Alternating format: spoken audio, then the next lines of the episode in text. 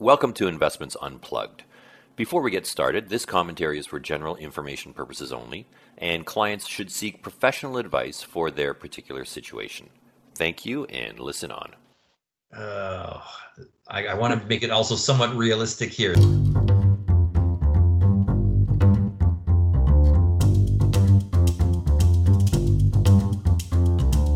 There have been a number of recent articles proclaiming the death of the 60 40 portfolio. And typically the reason is due to a lower for longer interest rate environment. I find this amusing. I've been in this business over 25 years, and it seems that the one constant has been this claim that the 60 40 portfolio is dead. Well, is it? To paraphrase Mark Twain, the rumors of its death have been greatly exaggerated. In this episode, I sit down with my friends and colleagues Jamie Robertson, Head of Asset Allocation for Manulife Investment Management, and Alex Richard, Portfolio Manager with the Asset Allocation team, to discuss their views on the current environment and asset allocation in general. Listen on. This is Investments Unplugged.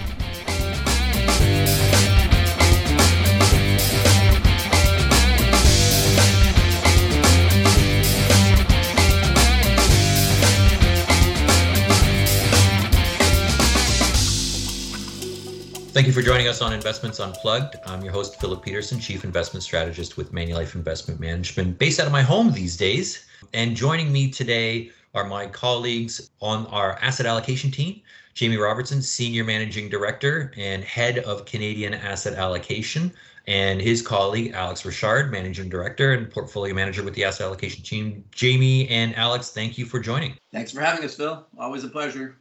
Absolutely great to be back and it's great to chat with you and see you. It's been a long, long time. Uh, it feels that way anyway. You know what? Let's just dive right into it, right? In terms of how this rally has surprised and perhaps in some ways how it hasn't. Jamie, why don't we start with you? Well, I mean, I've only been doing this for for sort of 38 years, as you know. Um, so not a day goes by that something actually doesn't surprise me. What didn't surprise me really was the rally. I mean, there was two things that were going on under the surface you know, when you have a bear market like we saw in 08 or 09 and, and again in, here in 2020, you know, the purpose of a bear market is for prices to get so low as to attract long-term participants uh, to the marketplace or, or participants who have an extraordinarily long time horizon. You want to get those people involved in the market.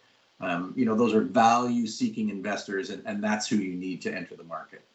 Um, and in, the, in this case, the, the Fed indicated they were going to buy anything that was, was, was not nailed down. And when the Fed comes in and starts buying, like they did in, in, in 09 and like they did this time, um, you know, the Fed is one of those long term investors. But there was another group of participants, you know, who were buying towards the bottom as well. And that group would have included teams like ourselves, you know, people who are strategic asset allocators, um, pension plans, sovereign wealth funds, and endowments. And really, what we were responding to was was the extreme moves that occurred in the market. And what was happening was our portfolios were getting out of line with with with what the the longer term weightings that we wanted to. So we were coming in and, and buying um, equities on, on that weakness. And we were a substantial buyer of equities, particularly in that third week and fourth week of, of March and we were doing that from a rebalancing standpoint. So when we saw that, um, you know, we could see that that's how we were behaving, and we knew that there were a lot of other market participants who were who were out there behaving the same. So we definitely could could view from what we were doing as a good indication that prices were getting sufficiently low so as to attract those longer term term buyers. What does surprise me is where we are today with nary a look back. Um, you know, members of our team had, had very fulsome debates, you know, about the two forces that were, were tugging at the market, really from from the market bottom. And the first the, the first cohort was was that the fundamentals, you know, had gotten so weak in the short term that it was inconceivable that there wasn't going to be longer term damage to the economy, to the employment picture, um, you know, and to and to corporate balance sheets. We understood that the Fed entering the market was solving the liquidity problem, but not the not the not the solvency problem. And there's still significant, you know, uncertainty around the employment. outlook and the underpinnings of the economy. So that was one cohort. But the other cohort, who obviously turned out to be more prescient, was saying, you know, what you're basically doing is don't fight the Fed. And I've been in the markets a long time, and generally speaking, that's been an adage that has helped you time and time again. Um, and that kind of evolved from don't fight the Fed to basically buy what the Fed, Fed is buying. And the Fed came out and said that they were going to buy risk assets. And that's exactly what they did. And that was exactly the signal that, that, that they were giving to, to market participants. You have to remember that over basically a, a, a three or four week period, the Fed injected multiples of the liquidity that injected in, in, during the period of 2008 and 09. And at that time, it took you know three, four, five quarters for them to do it. So there was a, a veritable tsunami of liquidity hitting the market, um, and this is what was going to this is what produced the the uh, the surge in the market. But the extent of that has been, from my perspective, you know, quite astounding. You know, from the from the intraday low on March 23rd, as we speak here on September 2nd, you know, the S&P is up 62%. So let me say that again. Since March 23rd, that's 24 weeks ago, the market's up 61%. That's 2.5% per week. And with very, very few exceptions, it has been an incredibly smooth ride.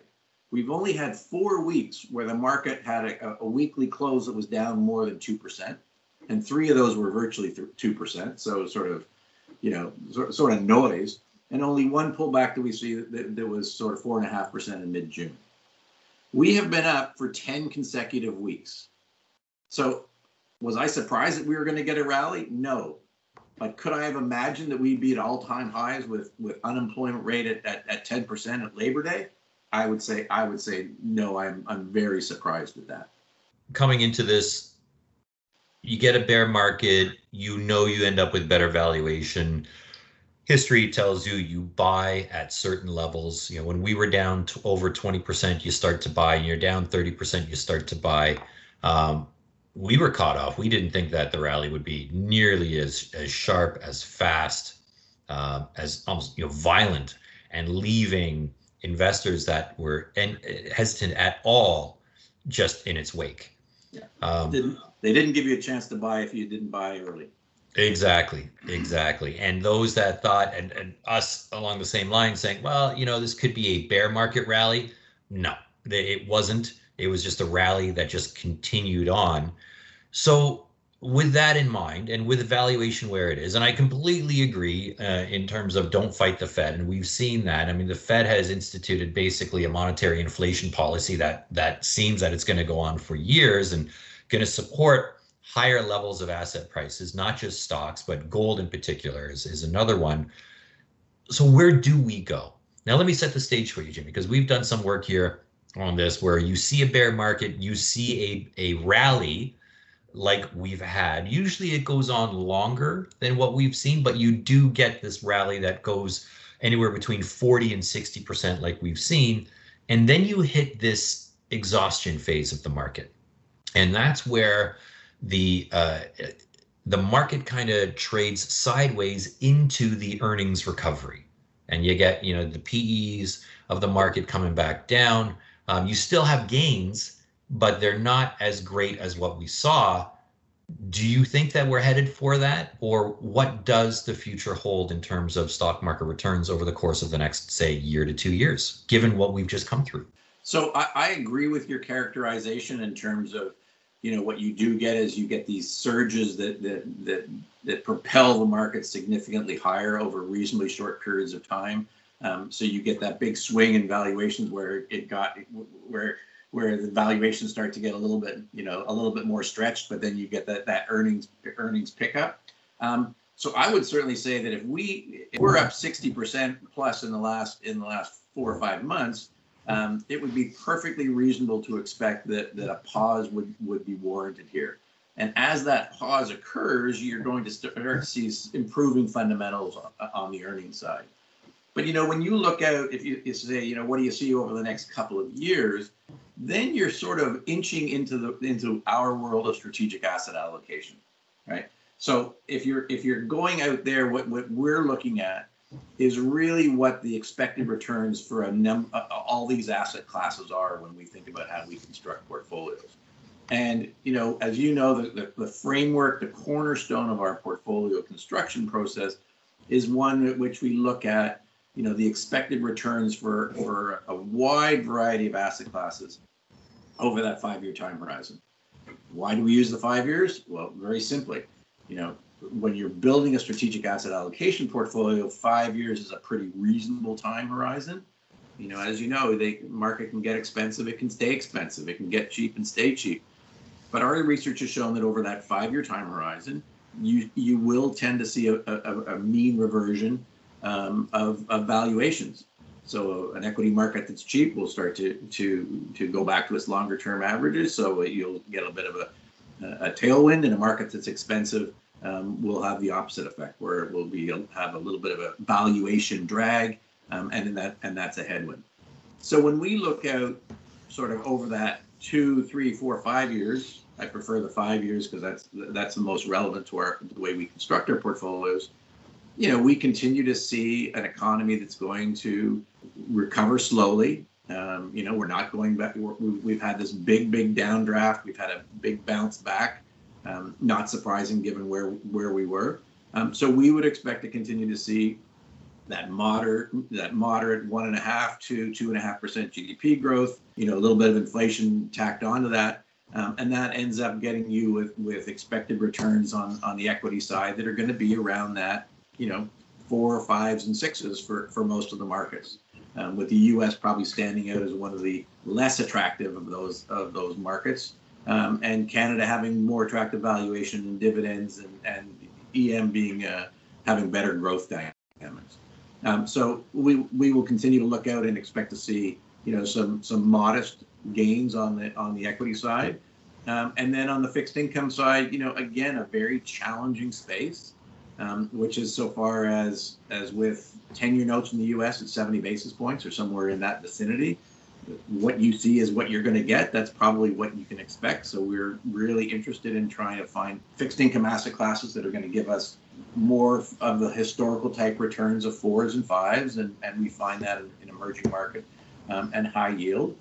Uh, and then we're constantly on the lookout from a portfolio construction standpoint for an asset class that might be have interesting either diversification benefits or or absolute return potential. And that is where we focus our opportunistic sleeve. And a good example of that would be, you know, in, in gold and, and and some of the specific sectors like technology.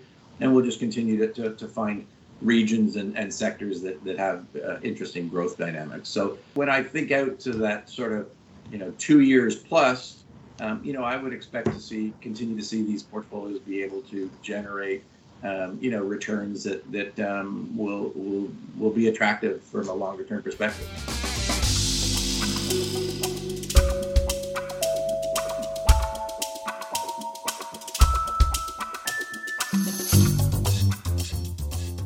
Alex, uh, from your perspective, you know, we've got an election coming up. You know, does that enter into your decision making, or or how do you factor the potential outcomes of the elections in terms of portfolio positioning over the shorter term? Yeah, absolutely. So event risk is always uh, a difficult factor to deal with. Um, if you look back at 2016, I think that was a, the, a pretty interesting uh, period of time where, where we had some pretty big uh, learnings coming out of it. The, the first one was uh, there was the Brexit referendum in the UK. Um, that came out drastically different than, than what were the expectations. But as well, you also had the 2016 uh, elections where Hillary Clinton was widely believed to uh, to be in the lead. Um, and of course, uh, that was not the outcome. But per- perhaps even more surprising uh, coming out of that was the market's reaction t- to those elections, which was quite literally the opposite of, of what most people had expected. Stocks did exceptionally well um, under that administration.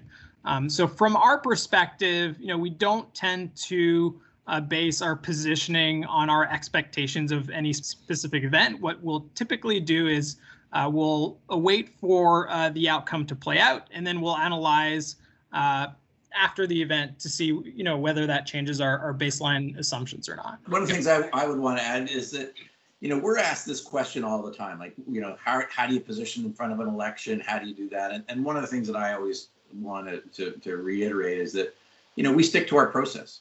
And, you know, politics are everywhere, politics are nowhere, you know, and I, and I generally view that, that politics are one thing, but policy is, is, is the most important thing. But as we head up into this election, you know, we will stick to what we refer to as our four pillar approach, which we will look at, at the global macroeconomic environment, what the fundamentals are, what the sentiment is, what the trend is.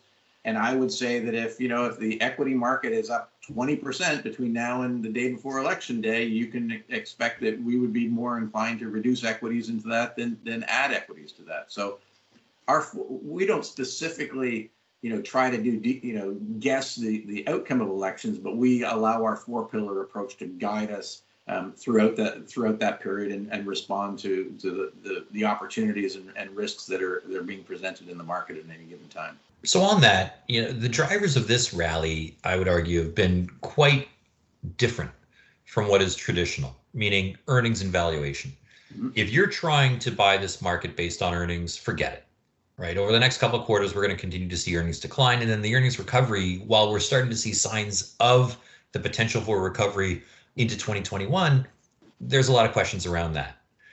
Valuation. If you're trying to base, you know, your decision on valuation, well, that was that was the right thing to do back in March, maybe early April.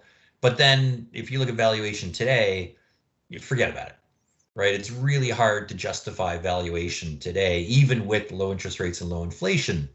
So it, it makes it challenging as an asset allocator, I would say. So when you when you think about that, if we stay in this environment for a while, and we could be at the point where valuation continues to get stretched, earnings growth doesn't show up. What do you do in that in that environment? I mean, what what do you turn to? Valuations has have been extraordinarily tricky, and uh, as you say, it's really all been about the fact that we just don't have any any real earnings clarity to, to, to rely upon. I mean, some strategists will tell you that it'll be, you know, the end of next year that we'll get back to peak earnings. And I, I don't know that, that that's the case. I just don't, I just do not have that, um, that clarity at this point. But you have to remember that, you know, this was, this was a different recession than what we've seen in the past. Um, this was a mandated shutdown in the economy, whether it was government mandated or basically, you know, uh, individual uh, participants, you know, shutting down the economy. And that was met with basically a, a level of stimulus that matched the decline in, in, in GDP. Um, so where are we now, sort of six months into it or, or eight months into it? Well, we're in a situation where, you know, it is, I don't think we can underestimate how supportive the monetary situation is and low interest rates are for, for risk assets. Um, and as we continue to look out the, the, the spectrum, um, you know, there are still, um, you know, still can expect to see a, a, slow recovery in the economy. We can continue to see a slow recovery in the um, uh, in earnings. And I think within that context, that, that, risk assets will continue to be an attractive place to be. The Fed has got our back, um, and and we're just in a in a very supportive environment for for, for risk assets. So yes, there'll be some backing and filling. Yes, we'll have some disappointments along the way. Um, but this has been very much of a one-off type situation. Um, you know, it's too early to say what a post-COVID world would look like. Um, but I would say, from an investment standpoint, um, that we're going to continue to see see earnings growth and and and and a, a somewhat robust economy and and very supportive interest rates. So um, I think that on an ongoing basis, um, we'll continue to see uh, an attractive environment for long-term investing.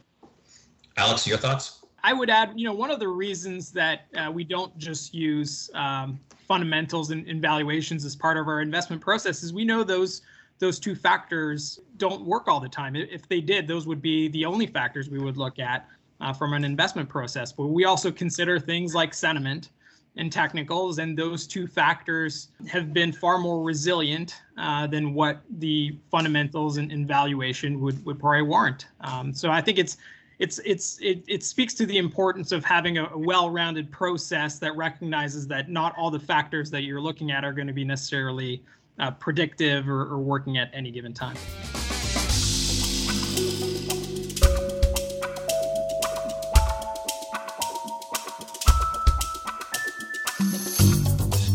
Okay, now it's not just stocks and bonds that you guys can invest in. You can invest in a number of different asset classes, and one that's come up a lot in conversation over the last couple of months and makes sense when you look at what the Fed has done. It's gold.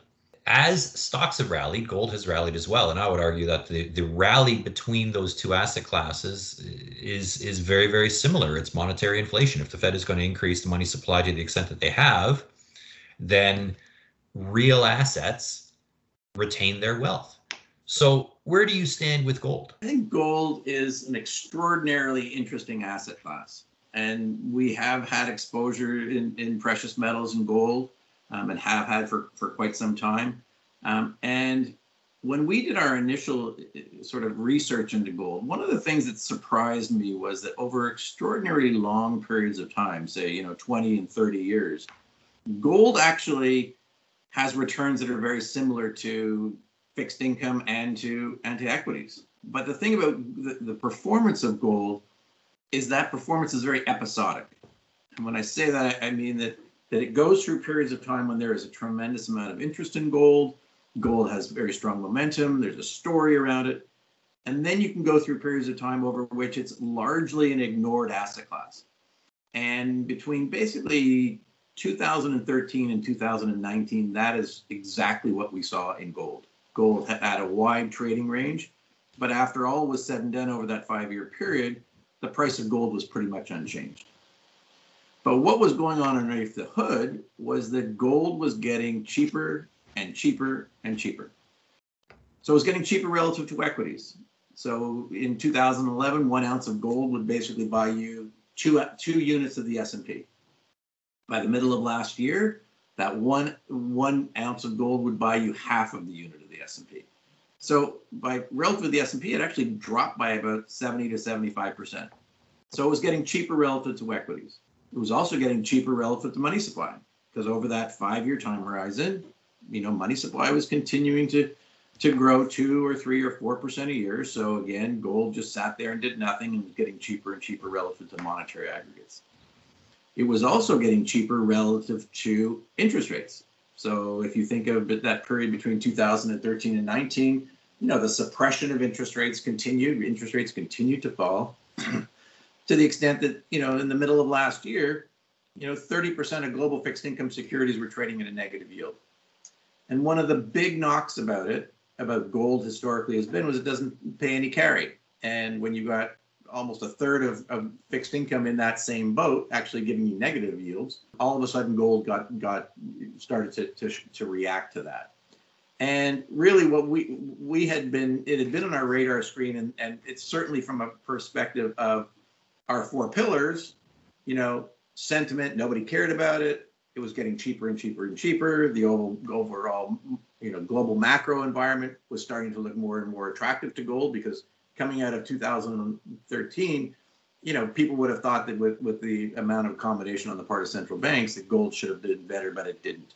Um, and you know, so so all that was lacking for us was really that uh, that emergence of a little bit of price momentum. Um, and when we started to see that price momentum, that's when we started to establish that position. And since we purchased it, it it's been basically the best um, asset class. It's been the highest performing asset class you know since we bought it. Um, this year it's up basically 30%. It's the it's the best performing asset class this year. So it's been a very interesting asset class from an absolute return perspective, but it's been equally so from a diversification per- perspective, which was you know as an asset allocator when you go through a period of time such as March of last year, you know we market was down basically you know two percent a day almost for 20 days in a row or over a 20 day period but you would have days when the market was down two or three or four percent in a day, and you look at your portfolio and you see gold's unchanged or it's higher. You know, it continued to provide tremendous diversification benefits during that period of time. So you can see that diversification in real time having an impact on the portfolio. So we held on to that position all the way through that period of time. And coming out of that position, what, what basically happened was that the market realized that all of the all of the attempts on part of central banks to be extraordinarily accommodative was de facto a little bit of, of attempt to devalue their currency when you've got global global trade is declining or is unchanged, you know, when that that the size of the pie is not getting bigger, you know, central banks are are, are very incentivized to try to, to do whatever they can to make their economies more more competitive, and they do that by by attempting to devalue their currency. Um, so all of these things, you know, pointed very deeply to the fact that gold was going to be a, a very popular asset class. And lo and behold, what happened was when the market realized gold was had a very dynamic price move higher. It became the flavor of the month. It became extraordinarily overbought. Uh, and consistent with our four pillar approach, um, we reduced our gold exposure. So we brought it back down to uh, sort of down by about 30 to 40 percent.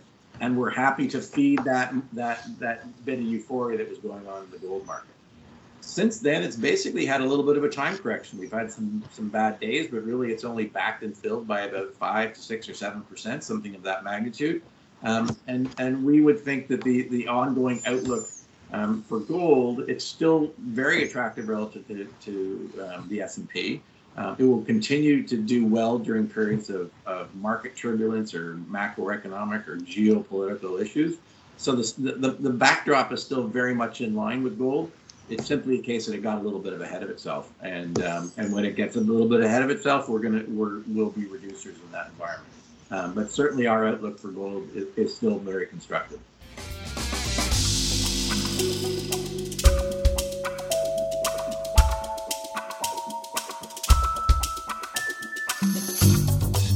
As we're looking out over the next 12 months in positioning, where where are some of your key overweights? and underweights. Well, let's through that. Both under, overweights and underweights over the course of the next 12 months. I feel over the next 12 months, you know, at this point, we have portfolios that are in extremely good shape. And really, what that means to me is that we have as many sources of additional return as possible. So, for instance, you know, our active managers have continued to perform very well in here. Um, and I would expect that our that those active managers would continue with that that ability to generate alpha. Um, you know, in these per- portfolios, uh, the addition of uh, of a strategic beta uh, exposure through our dimensional fund advisor DTF um, is another area where I think that that um, we'll be able to boost returns in the future. Um, and I think also uh, our ability to navigate using our strategic asset allocation process um, our our ability to navigate through these markets is also another potential source of, of, of alpha from an asset allocation perspective. Um, and then, you know, the, the, fourth the fourth source of alpha is that opportunistic sleeve, which gives us the ability to be much more responsive to risks as they present themselves in the market, um, as well as, ret- as, as re- something that's got particularly interesting return potential. So that gives us the that that ability to be more responsive. Um, so from a positioning standpoint, given what the type of rally that we've seen, we're we're pretty much neutral equity risk at this point. Um, we certainly, you know, like our emerging market exposures, our foreign exposures, um, but we're, we're we're we're sort of more in that neutral category. Um, we also, on the fixed income side, have been a little bit more interested in in getting additional yield into the portfolio. So so our exposures through our active managers to high yield um, as well as in the opportunistic sleeve to emerging market bonds. Uh, another area where I think is is is, a, is an attractive place to be. Uh, and then finally, our our, our gold holdings um, in that opportunistic sleeve uh, again will be a great diversifier, will be a great lever to be able to pull. Um, should we, we, we feel that, that there's an opportunity there to um, to be positioned um, more more um, uh, more forcefully in, in, in that particular position. So um, you know, I think that the portfolios are are exactly where I would want them to be. They're well diversified. They've got lots of potential to to generate um, attractive returns for our clients, and we'll just continue to apply that process to make sure that we we, we stay the course um, and keep rebalancing these portfolios um, as appropriate. We are in September. We're heading into a weaker period for stocks.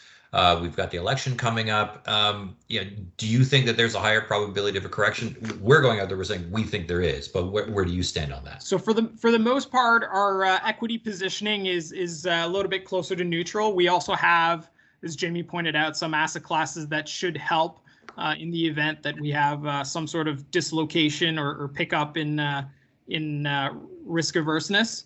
um, such as gold. Uh, so that should help us a little bit. But with that said, you know, there's a lot priced into U.S. equities uh, today. So it'll be interesting to see uh, how how things play out. You, you, never know. You could get a, possible upside with the early release of a vaccine, depending on how the, the trial data comes out.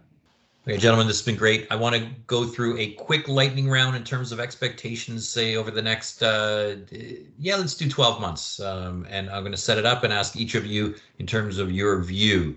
So first one, we've seen the Canadian dollar rally against the United States. Uh, in in U.S. dollar terms, we're just shy of about 76 and a half cents today.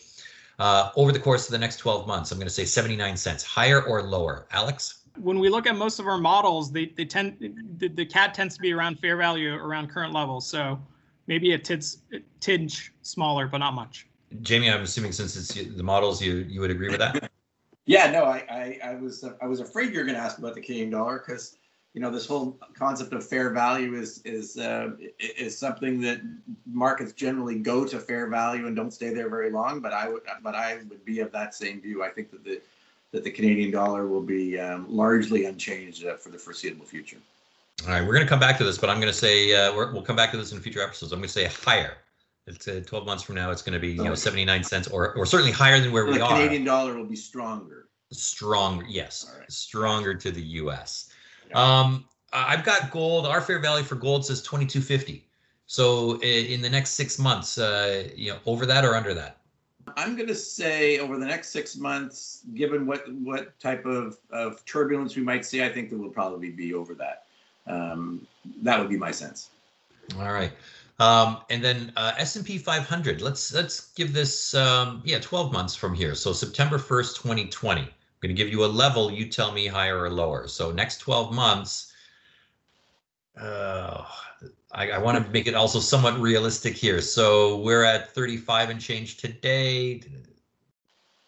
Okay, I'm going to say 38.50, which is just yeah I think a little bit shy of 10%. So 38.50 higher. Yeah, it's about 10% higher. So 38.50 in 12 months time. Uh, Jamie, higher or lower than that? I am going to rely on our strategic asset allocation forecast for for um, for U.S. equities and say it's going to be positive, but not as high as 38.50. Yeah, Alex, you uh, you agree? You're going to take a, a, slightly different view. I'll, I'll take I'll take the under. I, I think we're trading at pre-COVID peak valuations on earnings that don't exist. So I'll, I'll take the under. All right. Um, and uh, let's just for fun here too. Tesla, 12 months from now, new high or or uh, much lower? Alex, I'll start. I'm, I'm going to give that to Alex because because I think this is part of a, a, a more of a speculative world that he he focuses on a little bit. That yeah. absolutely speculative. It's it's a good example of irrational exuberance, especially in, in that stock. Maybe I'm wrong, but I read a I read a quote the other day that said Tesla could correct by 95% and it would still be more expensive than Toyota on a price to sales basis. With that said, you never short a bubble, so who knows how high it can go. Um, but it's hard if you look at traditional valuation metrics to justify the current levels for that stock.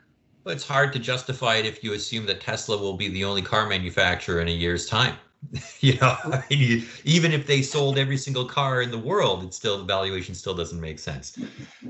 That aside, okay, um, what has this, what has the work from home situation allowed you to do that before you weren't? Alex. I've been spending significantly more time with with my family in the evening. I go for a long walk with uh, with my siblings who uh, live nearby. My my brother has been giving me a crash course on uh, commercial insurance, so that's been uh, it's been interesting and it's been great to catch up with my single siblings on a more regular basis.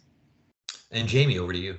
Wow, what have I uh, allowed me to do? Well, it's allowed me to work longer hours, um, which is uh, fantastic. Uh, exercise less, um, and and gain some weight. So that's that's what it's allowed me to do over the last six months. I, you know, it's as, aside from the working longer hours, which I agree. You know, when you don't have to commute, you can start earlier, and you get, you know, you, when you don't have to commute home, you can sit there and just drag it on. But I've actually been able to to work out a lot more and consistently more than I did before too, which is, you know, which has been a, a nice surprise. All right, last question. Your last dollar. where does it go? Jamie? My first dollar or my last dollar? Not your last dollar. If you're going to put your last dollar into the market somewhere, where does it go? Oh boy, I I'm I'm I just buy a little bit. I buy a little tiny piece of gold. Little tiny piece. Of, and Alex, you have the last word on this. Exact same place. I, I don't get a sense that the printing presses, whether it's fiscal or monetary, are stopping anytime soon. All right, and I would agree entirely with that one. I think that um, you know monetary inflation. You know, one thing that that we didn't touch on, and maybe we'll save this for another episode, but is the whole concept of modern monetary theory which you know if you actually look at it doesn't seem modern at all. You know this has been tried in the past. Um, but if we are headed down that route where we're going to continue to see uh, central banks you know, pump up the money supply in their respective countries then real assets are going to continue to move up in value and, and gold is certainly one of those. So gentlemen i want to thank you very much again for your insights. This has been a, a another great conversation with you in terms of you know, where we've come through this uh, this uh, pandemic, recession, bear market, and rally, and what we can expect going forward. And and what I love most is the consistency of your approach. With that, I want to thank you, Alex, uh, for joining us, as well as Jamie for joining us on Investments Unplugged. Thanks for having Thanks us. so much. Thanks for having us.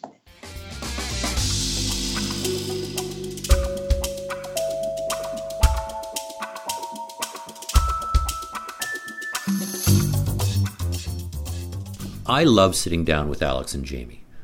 My favorite conversations are those that can start big picture and then bring it down to portfolio positioning. And I would suggest that this conversation was good from that perspective and showed that asset allocation is a moving target. The 60 40 portfolio isn't dead, it's just misunderstood. It doesn't stay static, but rather moves with the current. If you listen to the podcast, please take a moment to rate us. It will help other like minded individuals find us. This has been Philip Petursson. Thank you for listening. Copyright Manulife. Commentary is for general information purposes only and shouldn't be relied on for specific financial, legal, or other advice and does not constitute an offer or an invitation by or on behalf of Manulife Investment Management to any person to buy or sell any security. Opinions expressed are those of Manulife and or the sub-advisor of Manulife Investment Management and are subject to change based on market and other conditions. Manulife isn't responsible for any losses arising from any use of this information. Manulife funds are managed by Manulife Investment Management Limited, formerly named Manulife Asset Management Limited. Manulife Investment Management is a trade name of Manulife Investment Management Limited. Commissions, trailing commissions, management fees, and expenses all may be associated with mutual fund investments. Please read the fund facts and prospectus before investing. Mutual funds are not guaranteed, their values change frequently, and past performance may not be repeated. This information does not replace or supersede Know Your Client Suitability, Needs Analysis, or any other regulatory requirement.